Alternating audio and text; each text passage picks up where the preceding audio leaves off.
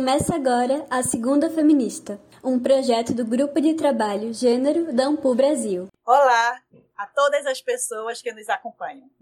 Sejam muito bem-vindas ao nosso canal de História Online. Eu sou Andréa Bandeira, historiadora e professora da Universidade de Pernambuco. E eu sou Cauana Sopelsa, doutora em História pela Universidade Federal da Grande Dourados. Juntas, apresentamos esse podcast que divulga pesquisas e amplia o alcance das narrativas sobre mulheres, gêneros e feminismos.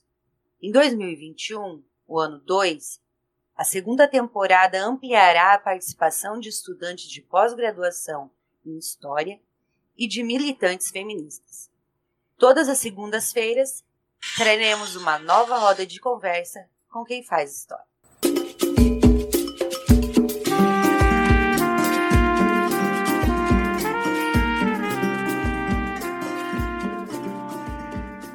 Muito se debate sobre o gênero na sala de aula. A importância desse debate dentro e fora da academia se revela pelo número de pesquisas acadêmicas em torno do tema e seus desdobramentos na política.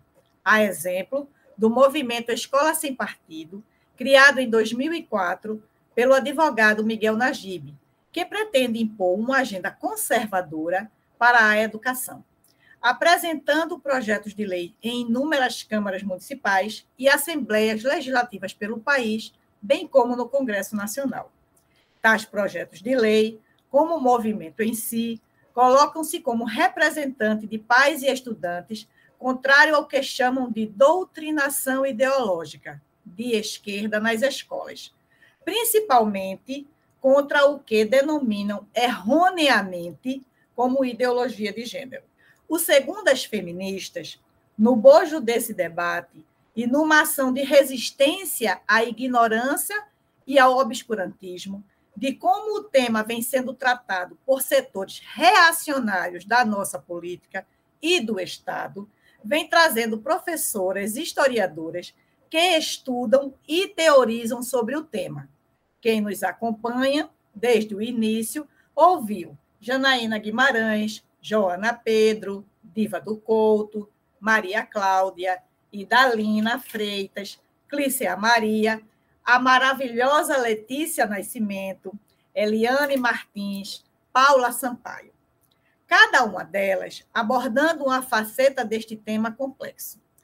Como ultrapassar o embate de ideias e fazer do gênero uma prática educativa e um experimento pedagógico, capaz de ativar o empoderamento de aprendentes sobre seus territórios, seus saberes, suas memórias e histórias, transformando a realidade e empoderando a comunidade. Para falar sobre o tema de hoje, nossa convidada é Carla de Moura. Carla é historiadora, com pós-graduação em Estudos Culturais nos Currículos Escolares Contemporâneos da Educação Básica, pela Universidade Federal do Rio Grande do Sul. Tem mestrado profissional em Ensino de História pela Universidade Federal do Rio Grande do Sul.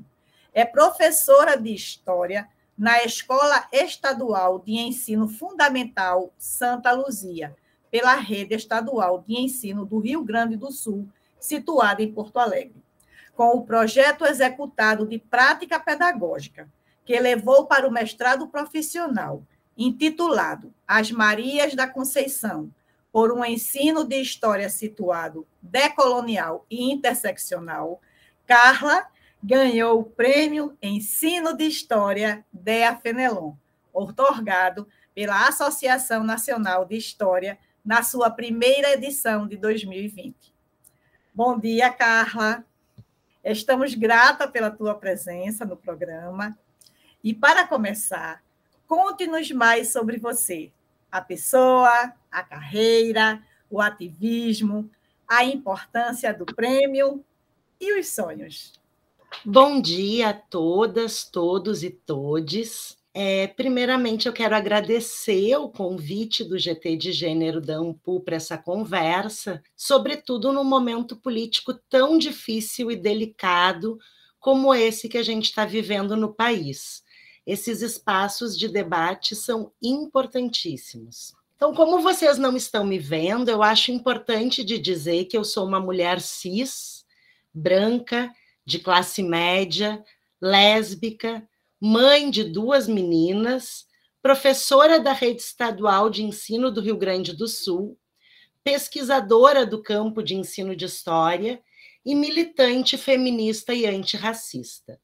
Eu sou professora desde os dezoito anos, hoje eu tenho quarenta e três, porque eu fiz magistério, então a minha atuação profissional começou dando aulas para os anos iniciais do ensino fundamental. Como eu queria que as minhas aulas fossem mais criativas e mais interessantes, eu comecei a fazer oficinas de teatro em um grupo super importante aqui da cidade de Porto Alegre, a tribo de atuadores Oi Nós Aqui Travez. E me formei atuadora, que na concepção do grupo é a soma do ator com o ativista político. Eu passei a fazer parte, então, desse grupo de teatro, e como a matéria-prima do grupo é a história, é a partir da história que a gente constrói e apresenta os espetáculos, é, fazendo espetáculos sobre a Guerra de Troia, sobre Canudo, sobre o processo de independência do Brasil. Então, eu resolvi trocar o curso de graduação em pedagogia, que eu fazia na época, pelo curso de história. Eu trabalhei dez anos nesse grupo como atriz e como professora de teatro em comunidades de periferia e em movimentos sociais.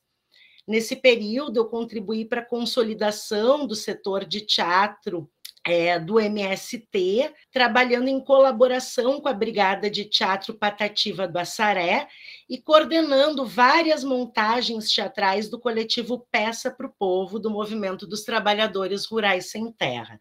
Quando eu concluí a minha graduação, eu prestei concurso público e ingressei, então, no Magistério Estadual do Rio Grande do Sul como professora de História. No ano que vem, eu estou completando dez anos de atuação como professora. Atualmente, eu trabalho em duas escolas, a Escola Estadual de Ensino Fundamental Santa Luzia e a Escola Estadual de Ensino Fundamental Duque de Caxias. E dou aulas, então, pra, do sexto ao nono ano do ensino fundamental. Esse ano eu ingressei no doutorado em História na U R G S e a minha pesquisa é voltada para práticas de ensino de história que operam as categorias gênero, sexualidade, raça e etnia. Eu vou analisar dissertações do mestrado profissional em ensino de história em rede nacional, o ProfHistória, e são dissertações de caráter clínico, ou seja, são dissertações de professores que investigam as suas próprias práticas de ensino. Ao mesmo tempo, eu vou entrevistar professores universitários que são orientadores dessas dissertações e que dão aulas no ensino superior, também articulando essas categorias analíticas. Se trata de uma pesquisa sobre a emergência e circulação dos estudos de gênero, sexualidade, raça e etnia no ensino de história que é realizado nas escolas e nas universidades. Eu acredito que vai ser uma grande contribuição tanto para o campo do ensino de história quanto para a minha qualificação como professora de história nas escolas públicas. É, como vocês sabem, não tem sido fácil ser professora nesse país, nesse momento político, né?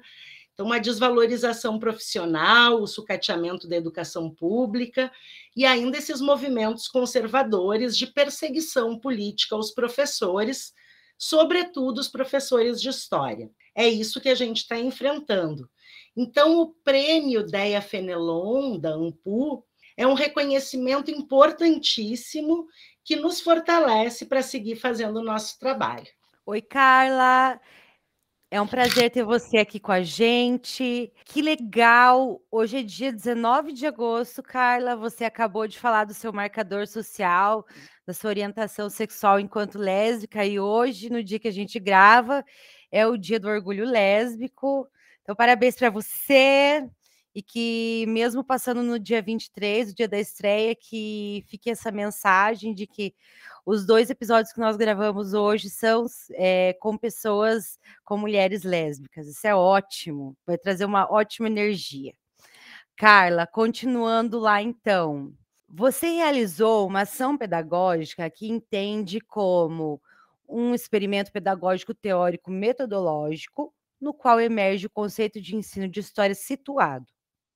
Nele, você propõe uma análise interseccional que considere os marcadores sociais de gênero, raça, classe e como deles emergem as condições reais, complexas e dialéticas de existência de indivíduos e grupos.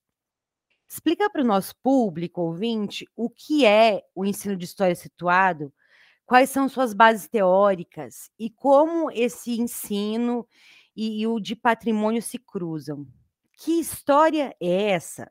Bom, o ensino de história situado, ele articula a pesquisa histórica sobre os bens culturais que as estudantes e os estudantes reconhecem como patrimônio da comunidade, com a análise interseccional de fontes históricas. Então, o quadro teórico é, de um lado, a educação patrimonial, da perspectiva da museologia social, e, de outro, o pensamento feminista negro e as suas sofisticadas ferramentas teóricas, conhecimento situado, lugar de fala e interseccionalidade. A proposta se insere no campo mais amplo das pedagogias decoloniais e se inspira na proposta de pedagogia das encruzilhadas do Rufino, na medida em que propõe um diálogo entre os métodos, técnicas e procedimentos próprios do conhecimento histórico com as epistemologias e formas de se relacionar com o passado atuantes no território escolar.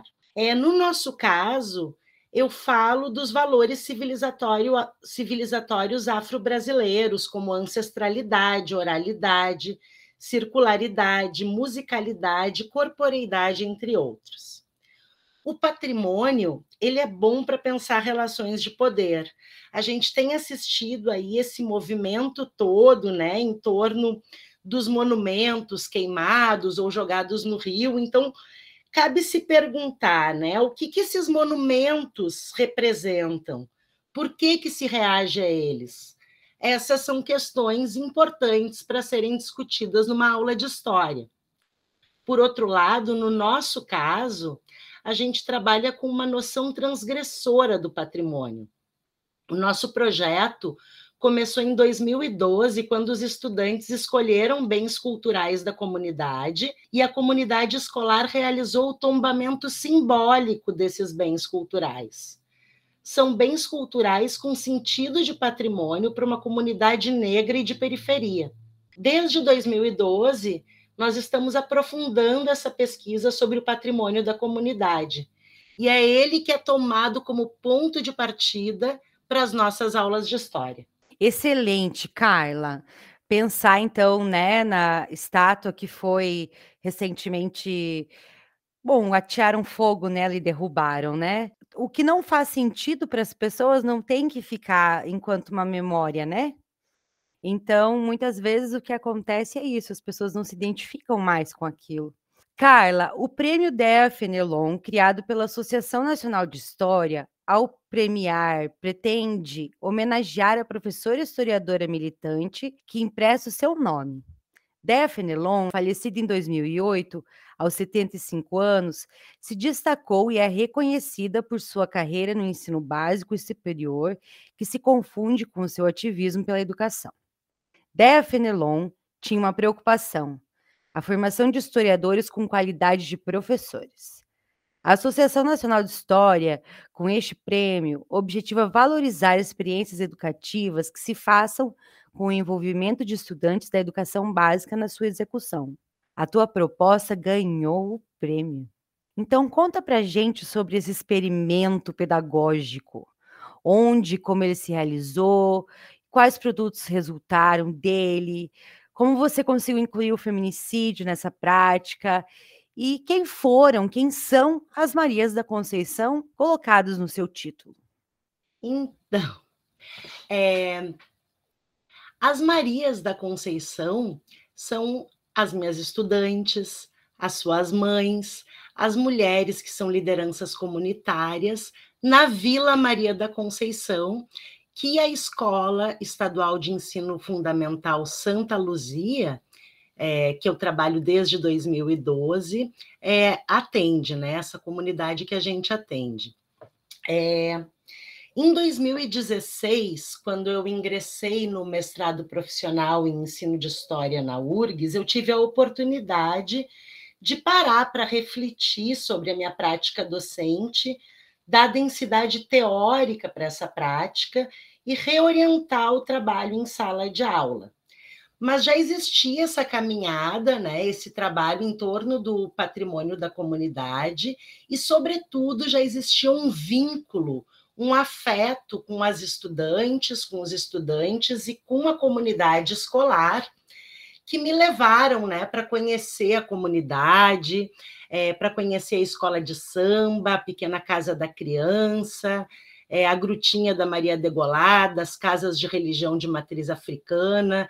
Então, eu saí na escola de samba, participei é, da festa do Dia da Consciência Negra, é, visitei as casas dos estudantes, e esse vínculo ele já acontecia, e ele foi fundamental para que o projeto pudesse ganhar é, a cara e a profundidade que ele teve. Então, assim, é, a gente dividiu o trabalho em quatro etapas, ele aconteceu ao longo de todo um ano letivo, e a primeira etapa, então, foi trabalhar, né, foi compartilhar com as estudantes e com os estudantes é, conceitos, categorias analíticas, e o contexto histórico que a gente ia estudar, que é o final do século dezenove e o início do século vinte. Esse momento do trabalho, né, que a gente vai... Porque eu considero tudo uma longa caminhada que iniciou em dois mil e doze, seguiu ao longo do mestrado e continua até os dias de hoje. Então, esse período do mestrado, que vai dar origem a essa dissertação e ao documentário que seria o produto, né? É um recorte da nossa caminhada pedagógica. Como a escola ela é pequenininha e comunitária, existe um acúmulo de conhecimento e uma proposta de passar esse conhecimento de geração em geração. Então, os estudantes mais velhos vão ministrando oficinas, né? É, criando momentos de discussão, de debate, de apresentação com os mais jovens, né? No primeiro momento, então, é, eles se apropriaram do, do conceito de gênero, sexualidade, raça, etnia, classe social, é, o que seria, então, interseccionalidade entre esses marcadores sociais da diferença, o conceito de feminicídio, é, de racismo estrutural, de imagens de controle, que é um, um, um conceito para discutir é, estereótipos que são fixadores do lugar, por exemplo, das mulheres negras, é um conceito do pensamento feminista negro.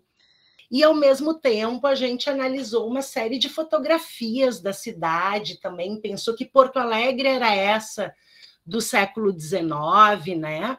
É, o que estava acontecendo na cidade, no estado, no país, no mundo nesse momento, e se dedicou, então, é, participamos de oficinas no Arquivo Público do Estado do Rio Grande do Sul, percorremos os territórios negros da cidade de Porto Alegre, né, fizemos uma série de atividades para se apropriar é, desses conceitos e categorias analíticas e do contexto histórico. Num segundo momento, o que a gente fez foi o seguinte: eu organizei quatro caixas com fontes históricas primárias referentes à história da, do, do patrimônio local, né?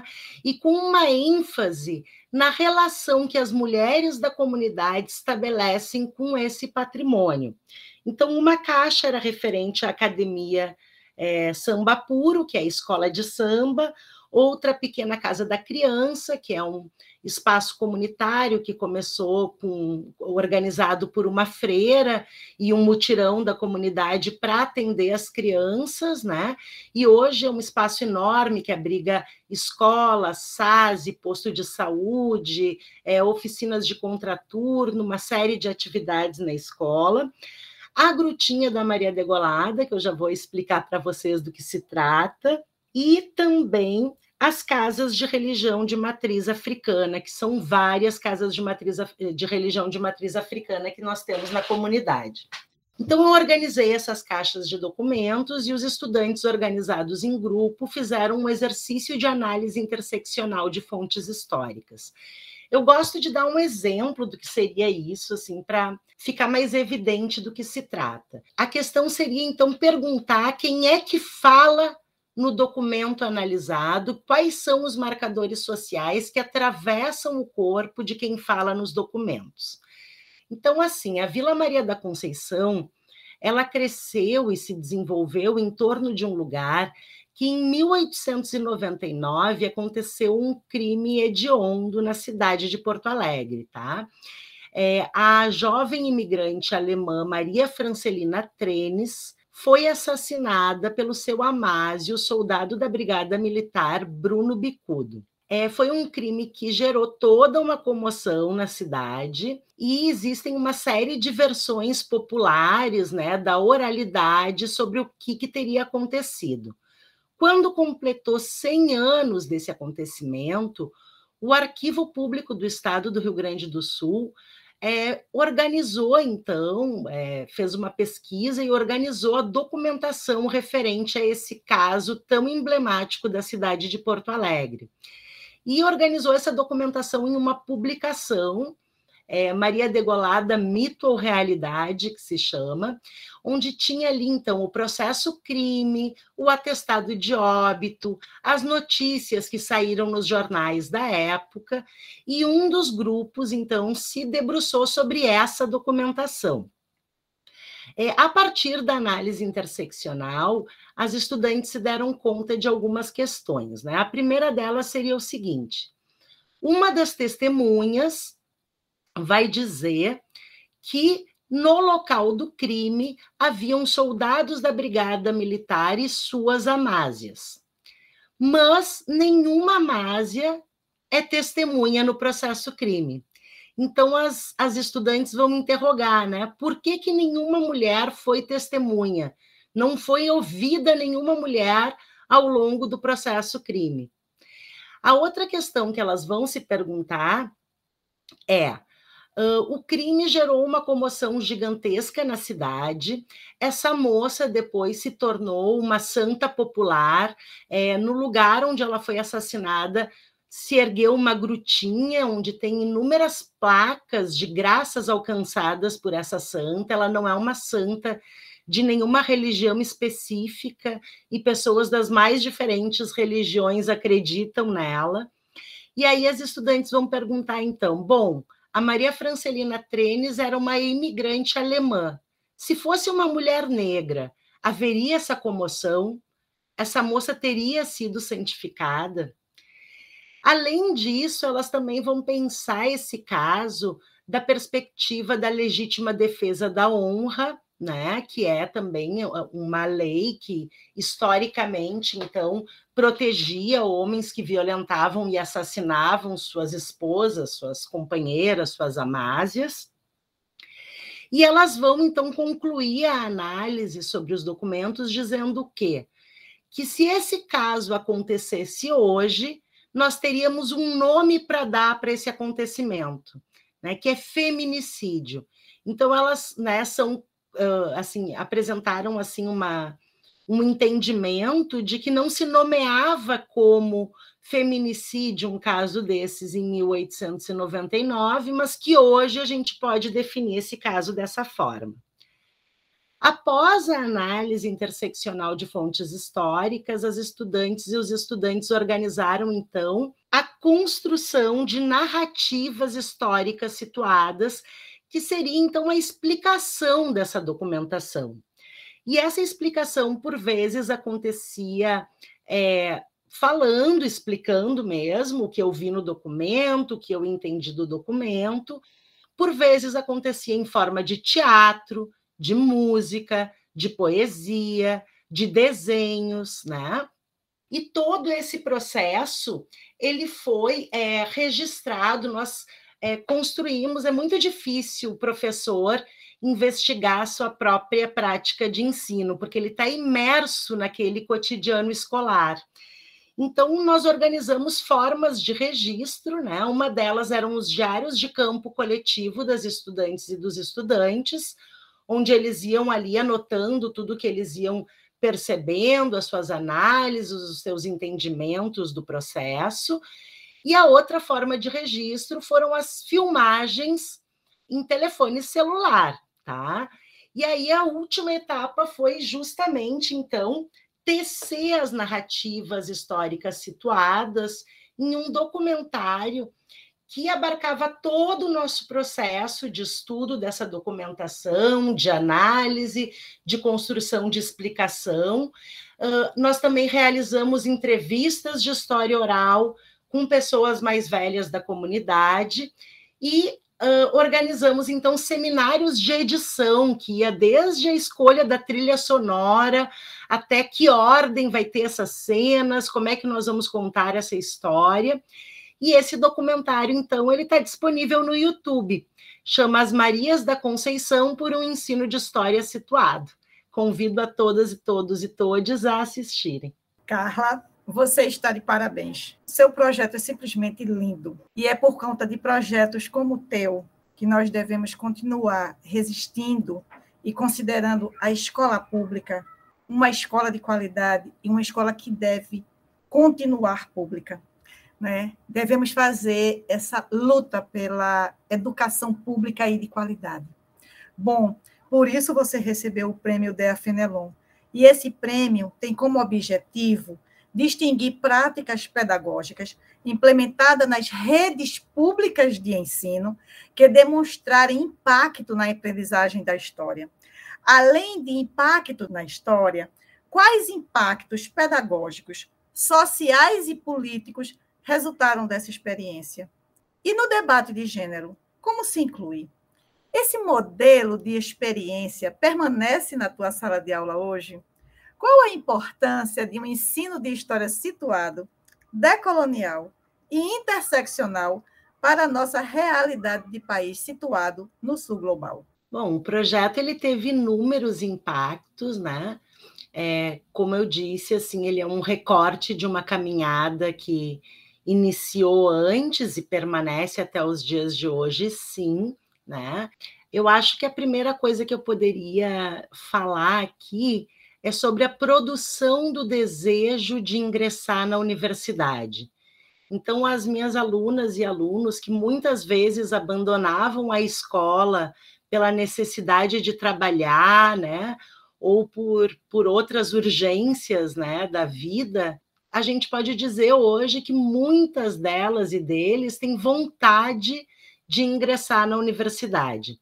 É, no dia que eu defendi a minha dissertação na Universidade Federal do Rio Grande do Sul, as estudantes e estudantes que participaram desse processo foram comigo até a universidade, é, participaram, de certa forma, da apresentação do, do projeto e, no final, eu solicitei, então, para a U R G S que ela fornecesse atestados É, de participação das estudantes e estudantes no, no processo da pesquisa, né? Então, que a universidade reconhecesse a participação desses estudantes da escola pública numa pesquisa de mestrado. Além disso, é, nós estabelecemos uma parceria muito frutífera com a disciplina de estágio de docência em educação patrimonial. Então, todo semestre, o nosso projeto recebe na escola, agora de forma remota durante a pandemia, mas antes de forma presencial, para desenvolverem propostas é, construídas coletivamente com as estudantes e estudantes de escola pública. Além disso, as meninas que participaram do projeto foram convidadas pelo professor Rivair Macedo para serem conferencistas num seminário internacional Pensamento e Vivências Negras no Universo Feminino. É, por fim, essas meninas que participaram de todo esse processo, elas organizaram um coletivo, o Coletivo Candaces, que é um coletivo que pesquisa e divulga o patrimônio da Vila Maria da Conceição, com o aporte teórico do pensamento feminista negro. Quanto à questão de gênero, eu acho importante dizer aqui que ideologia de gênero talvez a gente possa chamar essa imposição violenta de padrões de normalidade para o que deve ser masculino e feminino. E, de certa forma, a gente não pode negar que a escola, por muito tempo, contribuiu, né, para essa imposição violenta, na medida em que separa esporte de menino e de menina, cor de menino e de menina, brinquedo de menino e de menina. É, para nós, gênero não é uma ideologia, mas é uma categoria de análise histórica que pensa a construção social das masculinidades e feminilidades no tempo. Então, é uma ferramenta teórica. Eu acho que a reflexão que o projeto me trouxe é, sobre os estudos de gênero nas escolas é que ele dá um passo adiante no sentido de que os estudos de gênero não são é, vistos como conteúdo sobre a história das mulheres que a gente vai agregar a um currículo de história, mas como uma ferramenta analítica. E aí eu acho que é muito grande, significativa, é, a contribuição do pensamento feminista negro e da ferramenta de análise interseccional, né? Porque daí a gente vai cruzar essa categoria analítica que é o gênero com outras, como raça, etnia, classe, sexualidade, geração. E isso permite, então, uma análise profunda é, da gente pensar como que esses marcadores sociais eles operam na distribuição de violências e de acessos, né? É, quanto à contribuição, a gente pensar assim, o que seria, então, a contribuição de um ensino de história situado, decolonial e interseccional para o que a gente faz em termos de ensino de história aqui no Sul Global, eu acho que é evidente que não é mais possível ensinar uma história eurocêntrica, masculina e branca. A história ela estuda o passado, mas ela sempre vai partir de questões do tempo presente e ela sempre vai carregar uma orientação para o futuro. E a gente não pode ser ingênuo. A história ela interfere, ela age na vida das pessoas. Então, eu entendo que o ensino de história situado, decolonial e interseccional, ele aponta para uma sociedade mais justa e mais igualitária, porque ele faz esse movimento de reparação histórica, do direito ao passado e do direito de se autonarrar e de se autorrepresentar. Que incrível ouvir você, Carla, de verdade. É muito interessante pensar o quanto tem profissionais maravilhosos como você na educação básica. Muitas vezes a gente não vê teorizado esses trabalhos, como você mesma disse, você parou para teorizar, né? Então, práticas que muitas vezes estão anos acontecendo e que as pessoas estão colocando ali nessa formação dos alunos, o respeito à subjetividade deles, como você tentou fazer, incluindo, fazendo com que as trajetórias e experiências deles tivessem também uma, uma carga naquilo com que eles estavam fazendo, com que, que, ou seja, que fosse importante, né?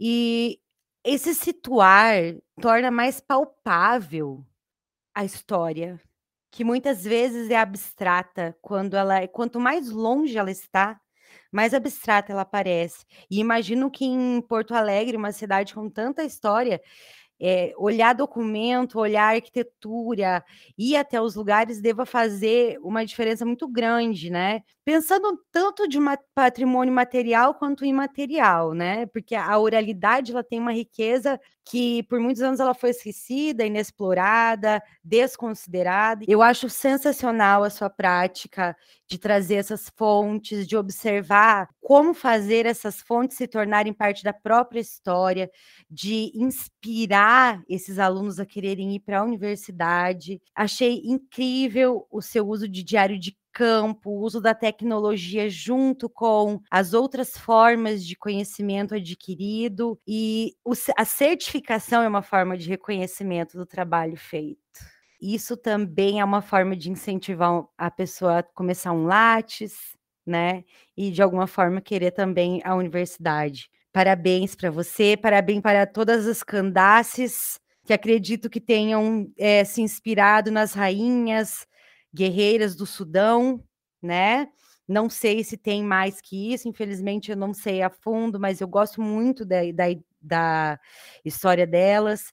Parabéns também por levar a, o empoderamento, a apropriação, e em relação à ideologia de gênero, Carla, eu concordo com você. Ideologia é definir e separar em dois, e hierarquizar, é estereotipar. Falar sobre isso é muito importante, com práticas inspiradoras como as suas. Muito obrigada, Carla. Esse foi mais um Segundas Feministas.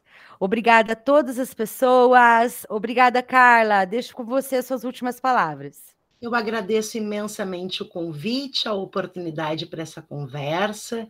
Eu acho que esses momentos são muito frutíferos, devem acontecer, né? É, a gente manter a discussão presente, viva, né, que, que nos fortalece também para resistir a todas essas dificuldades que a gente tem atravessado no país, né? É, eu deixo aqui assim uma confiança e uma, e uma certeza de que o ensino de história que acontece nas escolas públicas, ele é muito importante, ele interfere diretamente na vida das estudantes e dos estudantes, ele faz a diferença.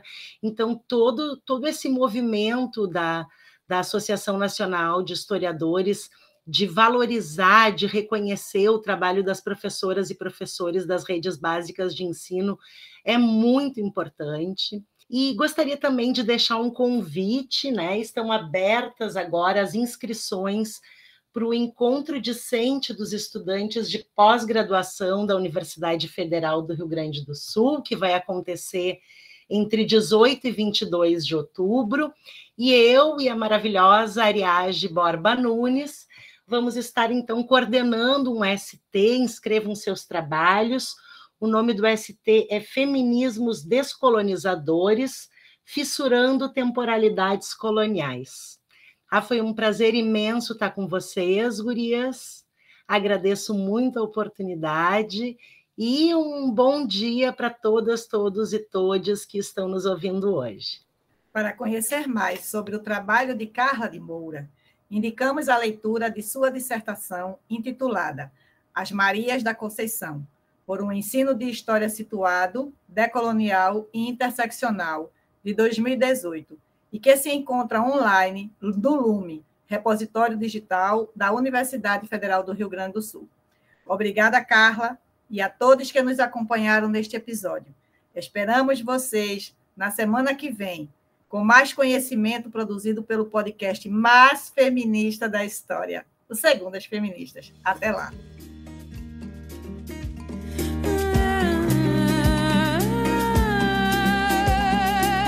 Segundas Feministas, nesse segundo ano, está preparando um novo programa para você que curte história. Criaremos um jeito diferente para você nos seguir e linkar aquela pessoa que você conhece e quer saber mais sobre gêneros e feminismos. Fique conosco. Juntas, juntos e juntes, somos mais fortes. Gostou do programa? Na segunda temporada tem muito mais. Não esquece de seguir nas redes sociais e curtir esse episódio. Até a próxima! Eu quero andar pelo mundo afora, vestida de brilho.